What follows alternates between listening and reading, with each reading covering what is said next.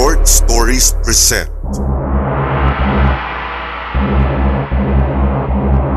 True Horror Stories Compilation ang ikaapat na bahagi na isinulat ni Diane Villaruel.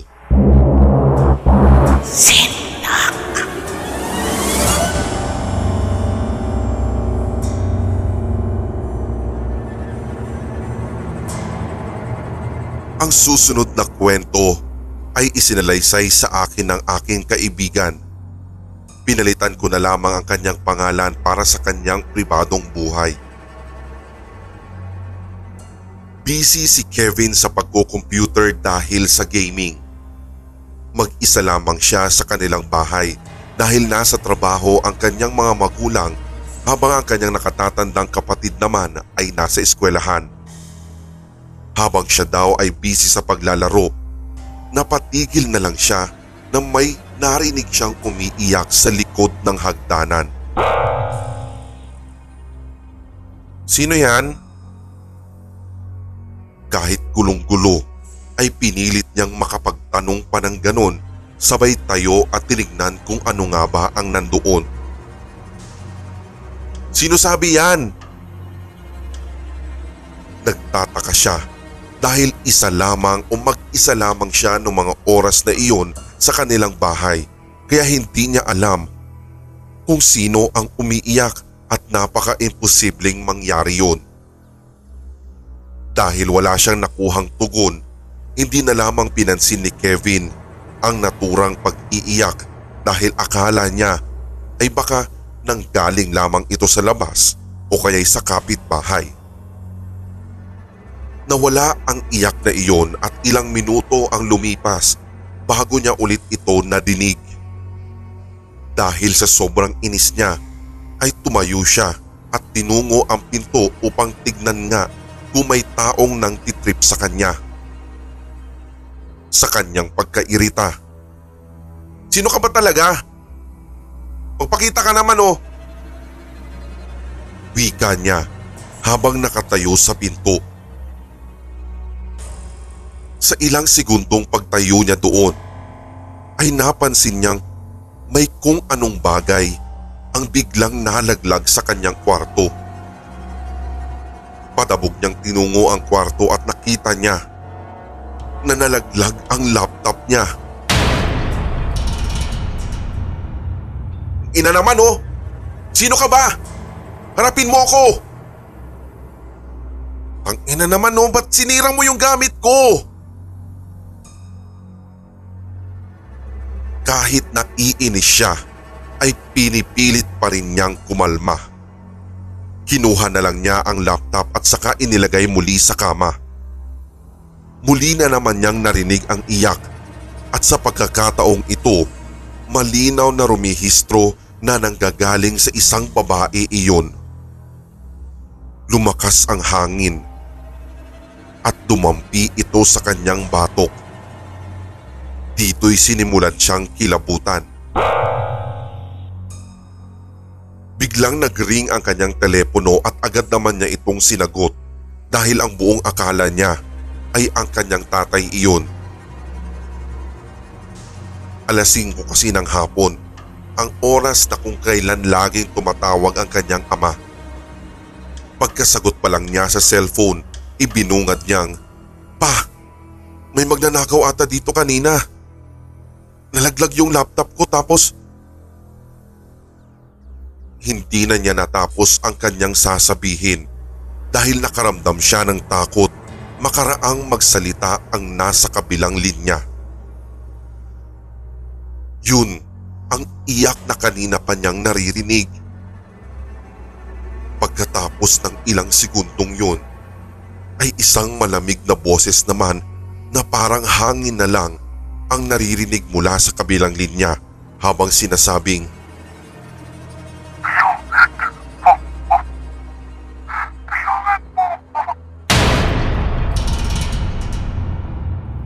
Naputo lang linya pagkababa niya nito. Matapos niyang madinig ang boses na iyon. Pero kahit magkaganon, patuloy pa rin niyang naririnig sa kanyang isipan ang boses ng babae na humihingi ng tulong. Kahit na natatakot siya, ay pinilit niyang magsalita at sinabing, si, Sino ka? Anong... Anong... Anong kailangan mo sa akin? Ngunit ganun pa rin ang isinagot ng babae. Sige. Ah, Anong... Anong maitutulong ko sa iyo? Nanginginig niyang sabi. Hindi niya malaman kung bakit sa gitna ng kanyang pagkahilakbot ay nangibabaw pa rin sa kanya ang awa. Narinig na lang niyang muli na sinagot siya ng babae pagkatapos umiyak. Pinatay nila ako. Ha? Pinatay? Ba- bakit? Bakit kanila pinatay? Muling tanong ni Kevin. Sa likod ng hagdan. Doon nila ako kinulong. Kahit na natatakot siya ng mga sandaling iyon, pa rin niyang kausapin ang boses na hindi niya alam kung saan nanggagaling. Pinilit niya ang kanyang sarili na kausapin ito upang nang sa ganun ay hindi na siya guguluhin pang muli. Kinabukasan, nataong day off ng mga magulang ni Kevin kaya lahat sila ay nasa bahay naisipan niya na sabihin sa kanyang mga magulang ang nangyari sa kanyang kababalaghan kahapon. Minabuti na rin niyang gawin iyon sa pag-aakalang matatahimik ang kaluluwang kailan lang ay nanggugulo sa kanya. Pagkasabi niya agad sa kanyang mga magulang ng naturang pangyayari ay tumawag ng mga pulis ang mga ito upang maimbestigahan.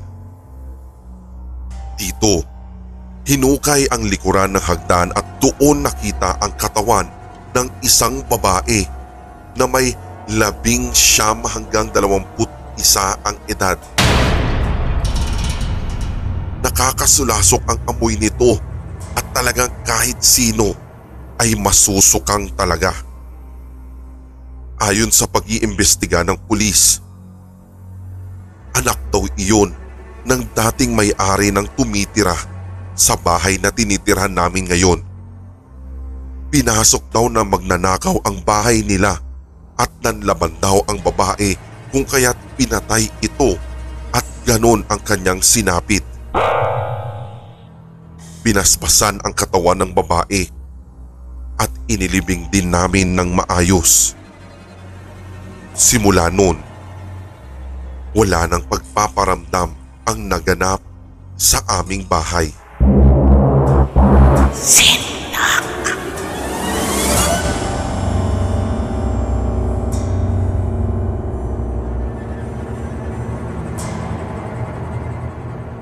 Ang lugar namin ay sinasabing tapunan daw noon ng mga patay. Dahil liblib ito, tahimik kumbaga at walang gaanong mga nakatira. Ibig sabihin, walang makakakita ng mga itinatapong bangkay doon. Karamihan sa mga bahay dito ay magkakalayo. Kadalasan ay malalaki habang yung iba ay hindi gaanong naiilawan dahil wala ang may-ari. Ang pagitan ng mga bahay dito ay damuhan at matataas na talahib kaya nila nasabing tapunan daw ito ng mga patay. Nagtatrabaho ako sa isang fast food. Alas 5 pa lang din ng umaga ay kailangan ko na rin umalis sa bahay namin dahil matraffic. Alas 10 naman ng gabi ang aking uwi. May isang babae na pumasok sa pinagtrabahuhan ko. Maganda ito at maputi ngunit natatabunan ng itim na belo ang kanyang muka. Siguro ay naglalaro lang sa edad na 25 hanggang 30 ang babaeng iyon. Umupo lamang siya sa bandang dulo dahil meron sigurong hinihintay. Pinagmasdan ko na lamang siya dahil ang akala ko ay o-order siya. Maya-maya ay pumunta ako sa CR upang maghugas ng kamay at pagbalik ko sa pwesto ko kanina ay nagulat na lang ako dahil wala na doon ang babae. Baka nga dumating na ang kanyang hinihintay. Alas 10 ng gabi pero madami pa rin ang kumakain sa aming fast food. Sumapit ang alas 11.40 ng gabi. Saka naubos ang mga nagsisikainan at unti-unti nang nagsisialisan. Nag-aayos na lang ako ng gamit dahil papauwi na rin ako at tatlo na lang kaming natitira dito. Yung iba kasi naming mga kasama ay nagsiuwian na. Baho kami magsialisan sa aming outlet. Tinanong ko ang aking kasama kung may napansin ba siyang babae kanina. Tinanong pa nga niya sa akin kung anong oras sapagkat piloso po niyang sagot. Eh marami naman kasing babae kaninang pumasok dito no. Sino doon? Anong oras? Inilarawan ko na lang ang babae. Ano eh, may takip yung mukha niya. Parang itim na belo yun. Mga bandang alas 9 yun pumasok dito kaninang umaga eh. Tanong ko sa kanya habang nagtatali ng buhok. Sagot naman ng aking kasamahan. Wala naman. Nakabelo. Parang wala eh. O baka hindi ko matandaan.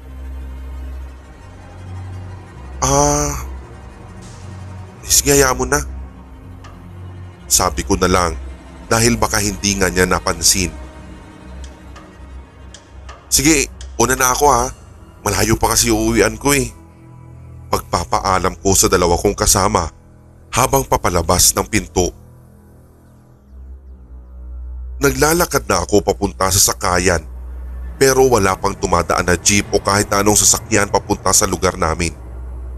Kung may dumadaan man ay paisa-isa at iba ang ruta.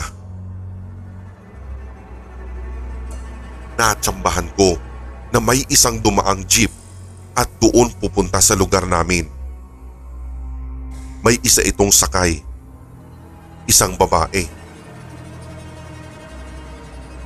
Pagkapasok ko sa jeep, ay agad akong pumesto sa gawing harapan habang ang babae na nauna sa akin ay nasa gawing likuran.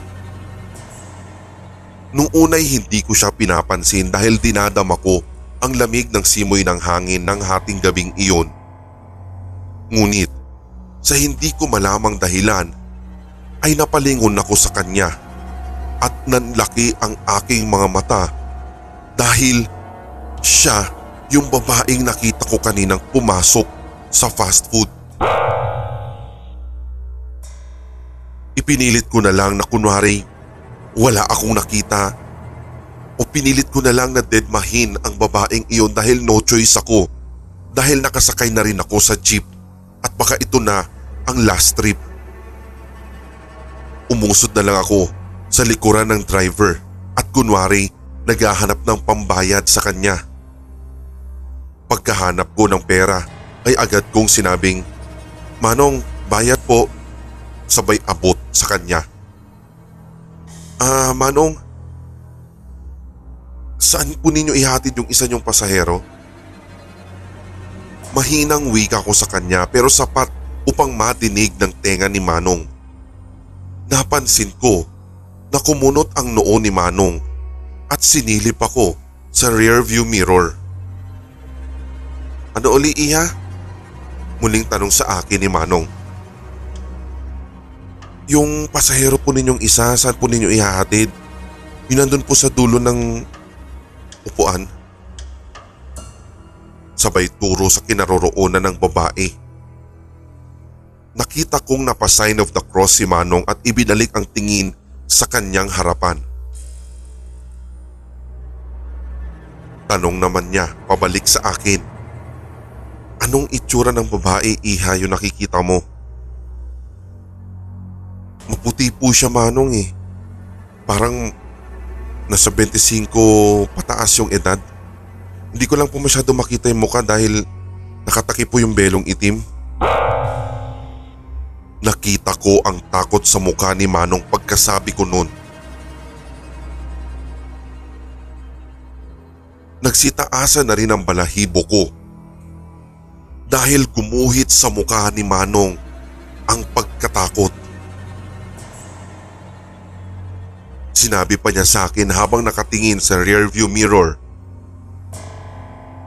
Iha, ikaw lang kaya yung nag-iisa kong pasahero. Ho? Eh manong sino po yung... Napatigil ako sa pagsasalita nang napatingin akong muli sa kinaroroonan ng babae. Pero wala na naman ito doon. Iha yung babaeng sinasabi mo. Siya yung babaeng natagpuan na patay doon sa talahib sa lugar nyo. Biktima yan ng rape. Nanlaban lang yan kaya hinampas daw ng bato sa ulo. Hindi mo ba nabalitaan yun? Doon ako nakaramdam ng kilabot sa sinabi ni Manong. Hanggang sa pagbaba ko, ay pilit kong iniisip kung may nabalitaan ba akong ganon. Sa ilang minuto kong paghahalukay sa aking gunita, ay oo nga pala. Ito yung pinag-uusapan nung isang araw ng aming kapitbahay. Siguro ay dahil sa sobrang busy ko ng mga pagkakataong iyon kung kaya't hindi ko na-digest na totoo nga pala ang sinabi ni Manong. Meron nga pala kamakailan lang na natagpo ang bangkay sa lugar namin. Halos hindi na nga din daw makilala ang itsura dahil sa hampas ng bato sa ulo nito. Pagkatapos ko ngang maisip iyon, ay halos pilit kong burahin ang lahat ng aking mga nakita at aking mga nadinig kanina upang hindi na rin ako matakot. Bago ako matulog, ay isinama ko sa aking pagdarasal ang katahimikan ng kaluluwa niya upang nang sa ganon ay hindi na siya muling magparamdam o magpakita sa akin.